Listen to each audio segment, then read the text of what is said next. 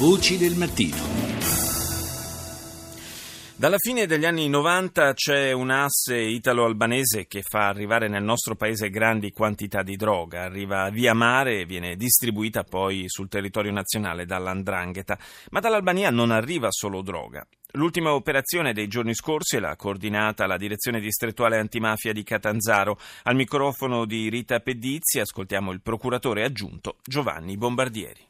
Già all'epoca 99-2001 ci sono state delle operazioni che partivano dalla Procura di Palermo e poi per competenza trasferite a Catanzaro, le operazioni cosiddette Ligabue, che vedevano già le importazioni di sostanza stupefacente, per lo più marijuana e hashish, dall'Albania. Si sono susseguite poi una serie di attività investigative che hanno consentito di verificare che questa attività di importazione di stupefacente, ma anche di armi, anche di eroina e anche nel controllo della prostituzione nella Sibaritide sono state riscontrate, dicevo, da attività giudiziarie del 2006 con l'operazione Arem, del 2008 l'operazione Scoder e poi importante è stata l'operazione del gennaio 2014, l'operazione Gentleman, che ha proprio verificato anche come modalità di trasporto a mezzonave con trasbordo in pieno mare del, di carichi di stupefacente che hanno consentito di verificare come ci fossero questi contatti solidi fra albanesi, alcuni dei quali peraltro stanziati nella piana della Sibaritide e Ndrangheta calabrese. Con l'operazione dell'altro giorno abbiamo ancora una volta verificato come vi sia questo canale, questo collegamento solido fra Andrangheta e criminalità organizzata albanese proprio per l'importazione di droghe di questo tipo e anche nel traffico delle armi.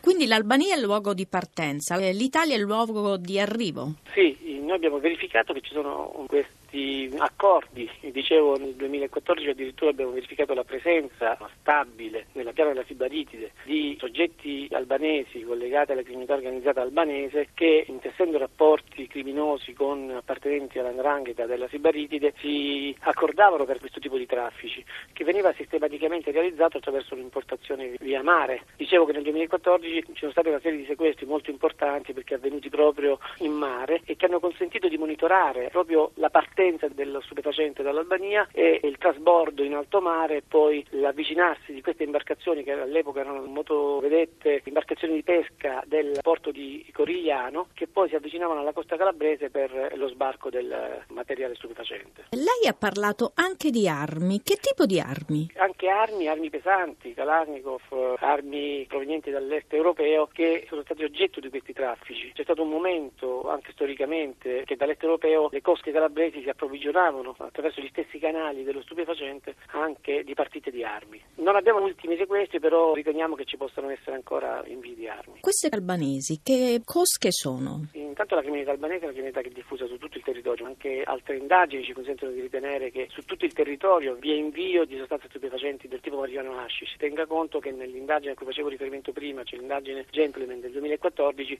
uno dei sequestri che abbiamo operato, seppur partendo da Catanzaro, un sequestro dicevo è avvenuto avvenuto in provincia di Latina. Sono organizzazioni che sono ben ramificate nel territorio italiano e che sono dedite anche a questo tipo di traffici. Quindi i rapporti con la criminalità organizzata del nostro paese sono di collaborazione? Guardi, noi nelle indagini che abbiamo svolto qua nel distretto di Catanzaro abbiamo monitorato rapporti d'affari, l'assicurazione di basi logistiche nella Sibaritide da parte delle cosche locali che hanno consentito a una serie di soggetti referenti all'organizzazione albanese di insediarsi, di rimanere in quelle aree proprio in occasione di questi traffici. Quindi sicuramente degli accordi che garantivano reciprocamente eh, profitti ed attività delittuose. Devo dire che permane ancora, nonostante siano stati assestati una serie di colpi a queste organizzazioni criminali, c'è comunque ancora oggi, e lo vediamo con le ultime operazioni, c'è comunque una serie di rapporti, c'è il permanere di una serie di rapporti che si rinnovano di volta in volta tra cosche operanti nel distretto di Catanzaro e, e organizzazioni criminali d'oltremare.